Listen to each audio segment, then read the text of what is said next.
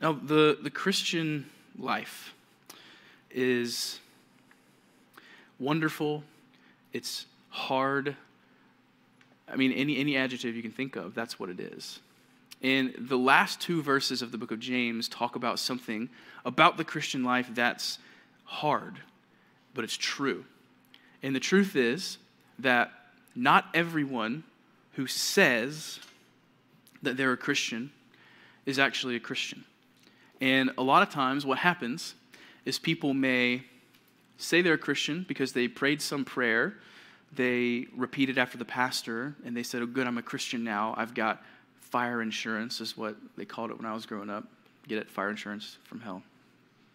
You guys get it? No? Okay. Anyways, and then um, just a few years after that, they totally walk away from the faith. They're not going to church anymore, they're not reading their Bibles anymore. Some of these people may say, oh, I still believe, but I'm just not going to, really live like it. And others may say, I don't believe in that at all anymore whatsoever. And James, with his last two verses of this letter, he addresses this issue and he gives direction on what Christians should do about wandering Christians, about people who say that they're Christians, but they're starting to wander away from the truth. Now, here's what he says the last two verses, James chapter 5, 19 and 20. It says, My brothers, if anyone among you wanders from the truth and someone brings him back, let him know that whoever brings back a sinner from his wandering will save his soul from death and will cover a multitude of sins. He says, My brothers, if anyone among you wanders from the truth, so we just talked about, they're wandering away. Now, remember who he's writing to. He's writing to the Christians of the dispersion. He's writing to Christians. He's writing to people who say that they trust in Jesus. He's writing to people that say that they are Christians. So he's talking to them when he says, If anyone among you wanders from the truth. Understand? We have to understand. He's writing to people who say that they are Christians. And he says, If you wander from the truth. Now, what is this truth that he's referring to? Hopefully, you know this already, but the truth that he's talking about is the gospel of Jesus Christ. The gospel. And now, what does it mean to wander away from the truth? Wander means to walk or move in an aimless way. So they are walking away aimlessly from the truth, away from the gospel. So you can picture in your, in your mind, like if you're walking in step with something and then you start to wander away. You're getting further and further away from the thing that you should be walking with. That's what it means when it says if any of these people are wandering from the truth. These people, one day they say, I'm a Christian, and the next day they might say, never mind, not anymore. Don't want to have, don't want to have anything to do with that. Before we go any further into these verses, it's important that we talk more about the truth, capital T, truth. The truth is something that is true. I know that sounds very simple, but it's important that you understand that. The truth is something that is true. And maybe you've heard this phrase before, but truth is objective. And what that means is that when something is true, it's true for everyone, even if they don't believe it. Is it true that 2 plus 2 is 4? Yes? What if I said, I don't believe that 2 plus 2 is 4, I believe 2 plus 2 is 7? Am I right? No, please, please, no, I'm not right. But what if I said, well, that's, it's actually my truth? My truth is that 2 plus 2 is 7. Does that change the fact that I'm still wrong? No, it doesn't. 2 plus 2 is 4. That's the truth. Even if you disagree, even if someone disagrees with that, which people in this world would literally tell you that my truth is that 2 plus 2 is 7. People have gone that far away from the concept of truth. Anyways, the point is truth is true even if you don't believe it or it's not believed by someone else. If I say God is real, you cannot say, well, that's your truth. My truth is different. And in my truth, there's no such thing as God. That is not how logic works. That's not how truth works. But listen, you guys are going to experience this if you haven't already. People think this way in our postmodern world. Truth is true whether you agree or not. And so James talks about the truth. something that is true, that will always be true, whether you believe it or not. And again, this truth he's referring to is the gospel of Jesus Christ. In John 14, 6, I want you to write that verse reference down. You probably memorized this in AWANA as if you were a Cubbie or a spark or something. It says, Jesus said to him, I am the way, the truth, and the life. No one comes to the Father except through me. Jesus says that He is the way and the truth. The way to what? The way to be with God the Father, the way to heaven, the only way to be saved. He says that He is the truth. Now, when Jesus says that He is the truth, that means that all of His claims, that His perfect life, that His death, His resurrection, it's all true. And again, there are people who will say, well, not for me. That's not my truth. What we have to understand is that when he says, I'm the way, the truth, the life, he is the only truth, the only way to salvation. And that's it. It is true that God created the heavens and the earth. It is true that God created Adam and Eve. It is true that they sinned, and that when they sinned, sin then entered the entire world, all of creation. And then every person born from them, after them, is born into sin with a sin nature. It's true that sin separates you from God. It's true that God must punish sin because he is holy and he is perfect and he cannot associate with sin at all. It is true that God sent his son Jesus to the earth. It's true that Jesus lived a perfect life. It's true that Jesus took the punishment for sin that you and I deserve. 1 Corinthians 5:21, important verse. You can write that down too. 1 Corinthians 5:21 says, "For our sake he made him to be sin who knew no sin, that in him we might become the righteousness of God." That is the gospel in a nutshell. For our sake, he made him. God made Jesus to be sin. He knew no sin. He never sinned a single time. But he made him to be sin so that in him we might become the righteousness of God. Through the sacrifice of Jesus, God gives you his own righteousness. You understand? It's not you working for it. It's not just because you prayed this magic prayer or because you gave a lot of money to your church or you said the right thing. It's because you believe in Jesus. And then you are given his very own righteousness. And that's it. That's the truth. It's true that Jesus was buried in a tomb. And it's true that on the third day, he rose again and he defeated death, he defeated sin, he defeated hell, he defeated Satan forever. And it is true that you must repent of your sin and believe in Jesus to be saved. This is the truth. Capital T, truth. It is the only truth. You need to know the truth. Now, I know that most of you, if not all of you, know what I just said. I just I walked through the gospel story. That's what I did. And I know that most of you know the facts of what I just went through. And then even last weekend, Luke Larco did a great job explaining that we have to know and believe and understand the claims of Jesus. We have to know them. And he said this, he knows that you know them. And I know that you probably do too. But it's more than just knowing, it's also believing. And then believing, you need to hold fast to the truth. Like I said before, being a Christian it's not just praying a prayer that you repeated after a pastor and then living like nothing ever happened. Being a Christian is putting your trust in Jesus and then living in obedience to Him.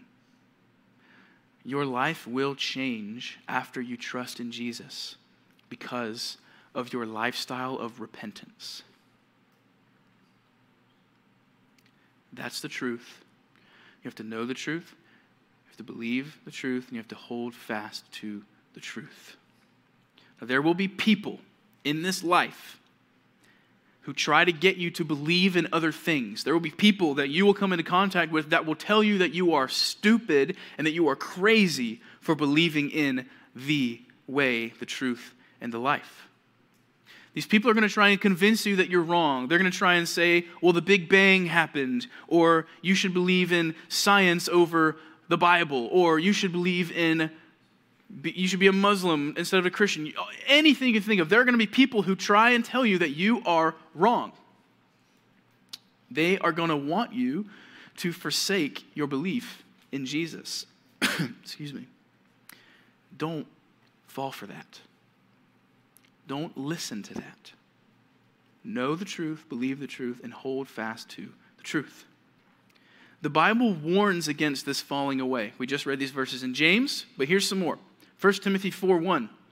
It says, In later times, some will depart from the faith by devoting themselves to the deceitful spirits and teachings of demons. Some will depart from the faith. It says, Some are going to walk away, they're going to leave the faith. Hebrews 3:12. It says, "Take care, brothers, lest there be in any of you an evil unbelieving heart leading you to fall away from the living God." Jesus is the truth. God is the only living God. Colossians 2:8 says, "See to it that no one takes you captive by philosophy and by empty deceit, according to human tradition, according to the elemental spirits of the world, and not according to Christ." That verse is so important. I want you to imagine for a second that your dad or your mom walks into your room and says, see to it that you make up your bed from now on. What are you going to do? If that's the language that your parents use, see to it that you do this. You're going to be like, well, you've probably never used that word before, but I get it that you're being serious. That I have to make sure that I am making up my bed. You understand? Seeing to something is following through, it's making sure that it's happening. So Paul writes there in Colossians see to it that no one takes you captive by philosophy, by empty deceit. The world is going to throw at you all kinds of philosophies and beliefs and schools of thought and, and different things that oppose the Christian faith. And the Bible says, do not let it take you captive. You may be inclined to think, oh, that sounds kind of interesting. I want to learn more. You have to be careful with that. Now, if you're learning more about other religions and things, which is fine, it needs to be from the perspective of I need to learn about why it's wrong and how to evangelize about Christ and Christianity to people who believe these things. But if you jump headfirst into something, a different religion, some other philosophy, and you're going, oh, this is really cool, this is really good stuff, I want to learn more, you have to be careful because it could take your mind captive. Understand? It says, Do not be taken captive by these philosophies and empty deceit. Look, everything other than Christ is empty and it's deceitful. Anything that anyone ever tells you about this religion, that religion, this is different, this is better, it's empty and it's deceitful, it's lies. You have to be on guard against these things. Well, okay, how can you make sure, right? We, have heard about, okay, don't fall away. Hold fast to the truth. How can you be sure? How can you make sure that you are not led astray or that you're not falling away? First of all, this is going to sound very basic. It kind of is. Read the Bible. Read the Bible. Spend time in God's Word as often as you can.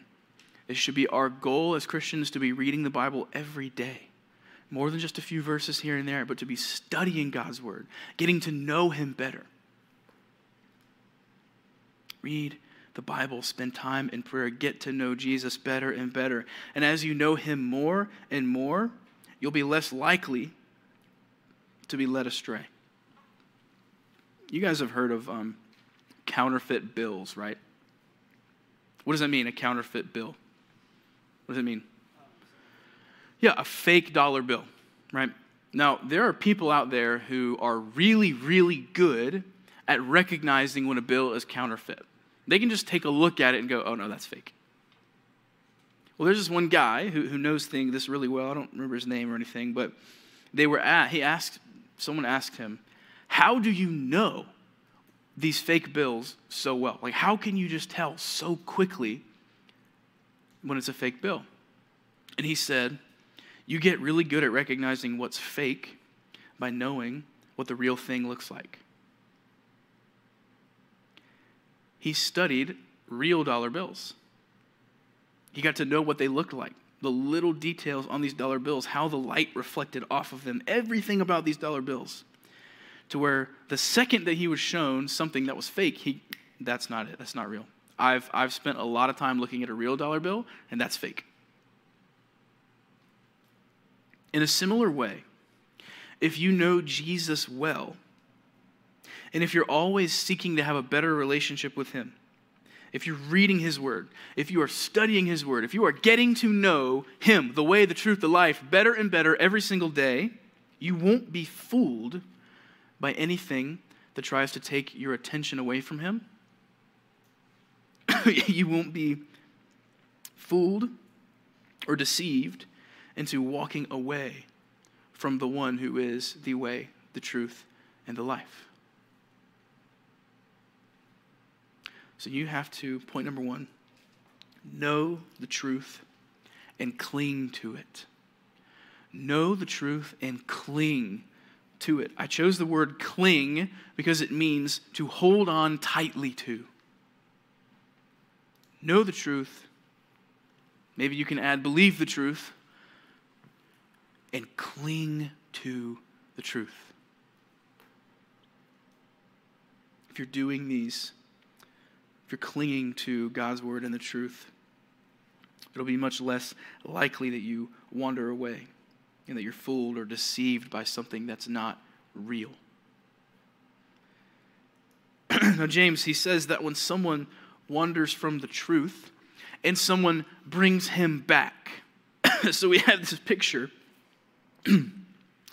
of someone who starts to wander away. Someone who says, I'm a Christian, I believe all this stuff, but then one day they start to walk away towards something else and leave behind the Christian principles and doctrines behind them.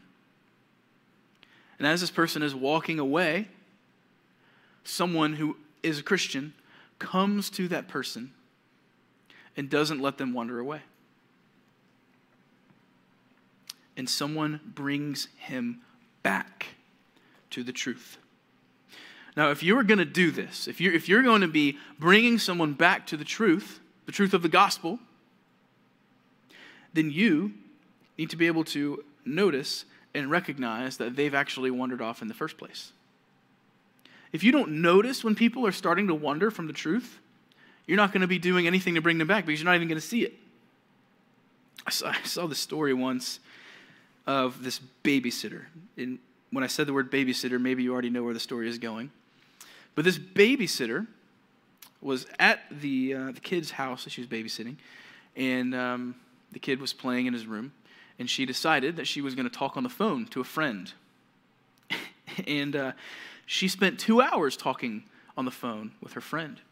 And by the time this phone conversation was over, and she realized, oh, it's been two hours, she also realized, I haven't heard the kid in two hours.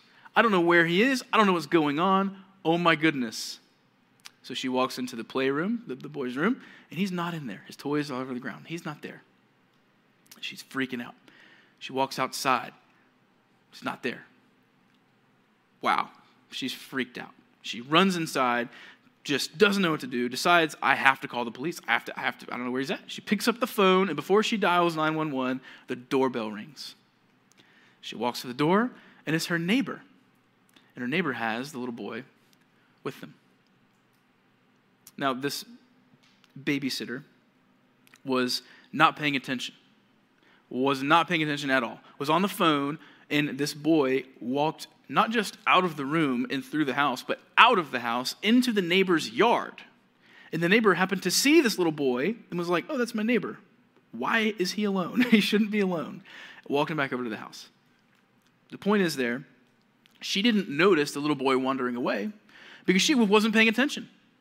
She was too focused on this phone call. She was too focused on herself and having this call that really probably wasn't even important in the first place. She should have been focusing on what her job was, which is to watch out for this kid.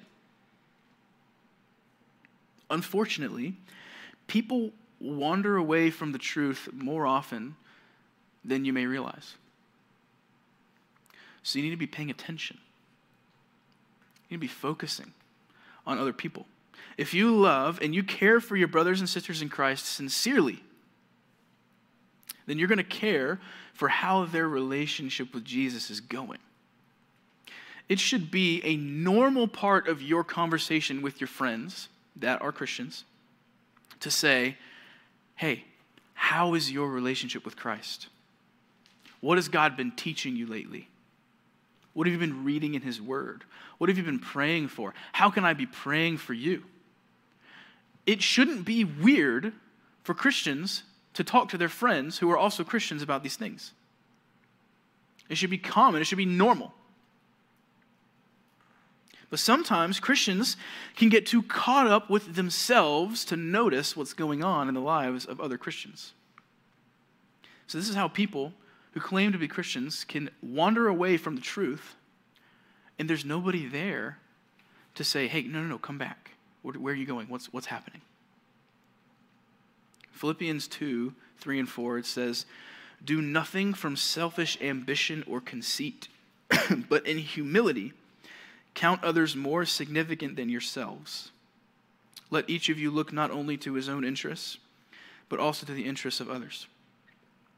As a Christian, you need to care for others more than you care for yourself.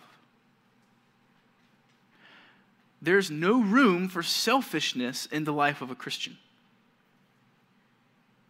You should be looking out for the needs of others. You should be focused on others. When you walk into a room like this, your focus should not be on yourself. I'm assuming that's why you guys didn't sit here, and I'm assuming that's why you sat behind the pole, right? Because you were like, oh, I don't want the best seat, I'll take the bad seat, right? That's what you guys did that for. But seriously, your thoughts should be how can I serve other people? Not, I need the best seat in the house.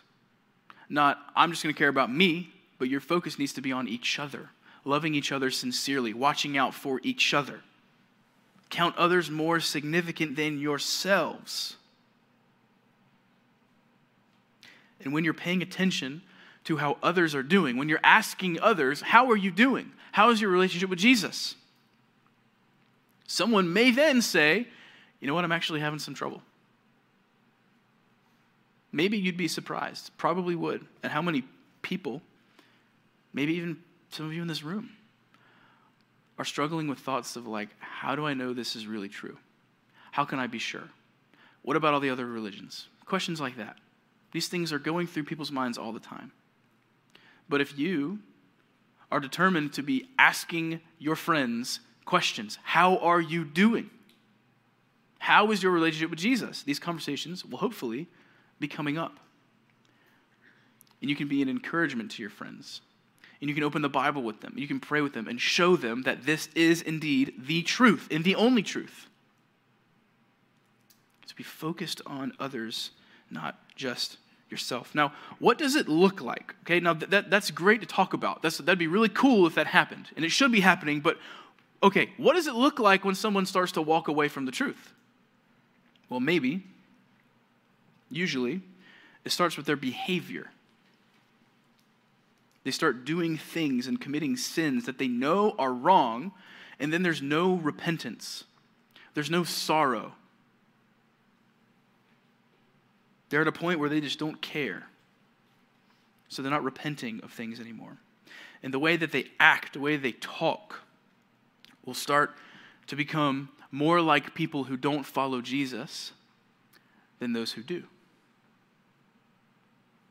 They'll become less and less interested in church, in the Bible, in prayer, and in God as a whole. Like I said, they might start asking questions about God and his existence. Questions like, well, how do I know that the Bible is reliable? How do I know that the, the Book of Mormon isn't actually the right thing? How do we know this? They'll say things like, well, well, how do you know that all the other religions are actually wrong? Or maybe they'll say things like this I don't actually think hell is a real place. You got to pay attention to what they're saying, they're thinking about, because that could be a clue. Now, pretty soon, it'll get to the point where you can't recognize them at all because they're totally different. And unfortunately, some of you or many of you have people in mind right now that have done this. People that were here at the narrow. Maybe they're in the edge with you, but they're not here anymore because they've, they've gone down this path, they've wandered away. I had a good friend growing up who unfortunately wandered from the truth. And pretty much what happened to him is everything I just described. And that is painful to think about. That one time, at one point in time, we were in youth group together. And in fact, we were in, on the worship team together. And one day, as we got older, he just said, Yeah, this isn't for me anymore. I don't believe this. That's sad. But that is what it looks like when someone starts to walk away. You need to be looking out for your brothers and sisters in Christ. You need to be able to recognize when someone is walking away, is wandering away from the truth. So here's point two watch for wandering Christians. Watch for wandering Christians. James, he ends the letter in verse 20 by saying this Let him know that whoever brings back a sinner from his wandering will save his soul from death and will cover a multitude of sins. After you recognize that someone is wandering away, then you have to take action. And that's what James is getting at here. Recognize it and then bring them back. Well, how do you do this? You do by warning them. The warning is that, hey, you are living in unrepentant sin. And if you keep on in this, the Bible actually says that you're, you may not really be a Christian. That's the danger here that we're talking about. Listen, let's be clear. We're not talking about people who were actually saved and then they lose their salvation. You don't lose your salvation once you're genuinely saved. Okay? Does that make sense? We're talking about people who may not be. And that's the danger. The Bible says very clearly that Christians, people who are genuinely saved, they will, they will finish life with God. They will not walk away. So whenever you have a friend that's that's wandering away, you need to warn them. Like, hey, you know what the Bible says about this. You you you need to repent, and if you don't, then, then you may not really be a Christian. Because Christians are going to be repenting of their sin. Need to be warning of this danger. If someone is wandering from the truth and they're not thinking about repentance, that's a bad sign. When you see that sirens need to be going off in your brain, danger, this is dangerous. You need to bring them back. So, is this what you should do? Should you approach them and say, hey, hey, hey, you're not really a Christian, you're going to hell? Is that what you should say? No, Mm-mm. not at all. Probably not like that. Galatians 6:1 is very clear about what you should do. It says, "Brothers, if anyone is caught in any transgression, you who are spiritual should restore him in a spirit of gentleness. Keep watch on yourself lest you too be tempted." So it's not a pointing a finger and saying, "Whoa, whoa, whoa, you're not a Christian, you're going to hell." Nothing like that. You should lovingly and gently remind the person that what they're doing is sinful. Now, I'm not saying that it's a casual thing like, hey, let's just talk, uh, just a little conversation. You know, you're doing something bad. No, you, you can be stern and upfront with them, but it has to be done in love. Saying, hey, I'm telling you this because I love you and because I care for you, but what you're doing, the way you're living, is wrong. And, and, and here's some Bible verses. Here's what the Bible says about the way that you're living. And you need to repent of your sin. You need to ask God to forgive you because if you don't, you're, you're in danger. It should be love and gentleness, not a pointing finger. The hope and the prayer is that when you say this to someone, that it'll be a wake up call to them. Like, whoa, you're right. Like, I'm not living right. I, I'm in danger. I need to repent. And pray that they do. Pray that they, you will bring them back to the truth. now, notice what it says. It says, The person who brings back a sinner will save his soul from death and cover a multitude of sin. This verse is really, really cool. It is so cool. Christians need each other. You need each other. The Bible is very, very clear that you need each other. You cannot and you should not be trying to walk through the Christian life alone. Never ever fall for the lie that goes in your mind of, oh, I don't actually need to go to church to do that. The Bible doesn't say explicitly go to church or you're not a Christian, so I don't, I don't need to do that. I don't need, I've got friends that are not Christians, and that's fine. Don't even think about entertaining those lies because the Bible is clear. Christians need each other. You need the people in this room. you need your small group leaders. God uses the church, God uses you to keep each other from falling away. I want you to think about that for just a second. Think about how big that is, how major that is. He uses you to keep each other from falling away. God is using you so if there's a situation where you go to someone who's wandering and you bring them back, you did that, but really God is using you. I heard this illustration. It's like someone who's going to chop down a tree. What does that person need in order to chop down a tree?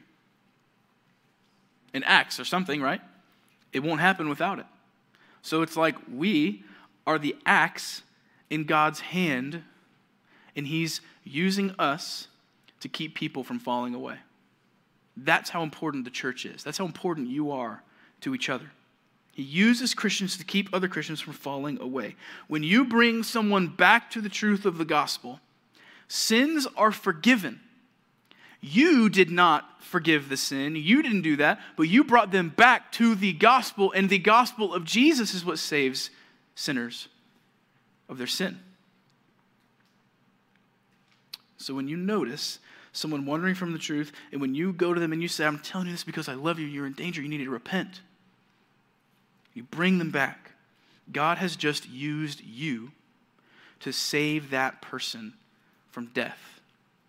And by death, I'm not talking about physical death, I'm talking about the second death, I'm talking about hell.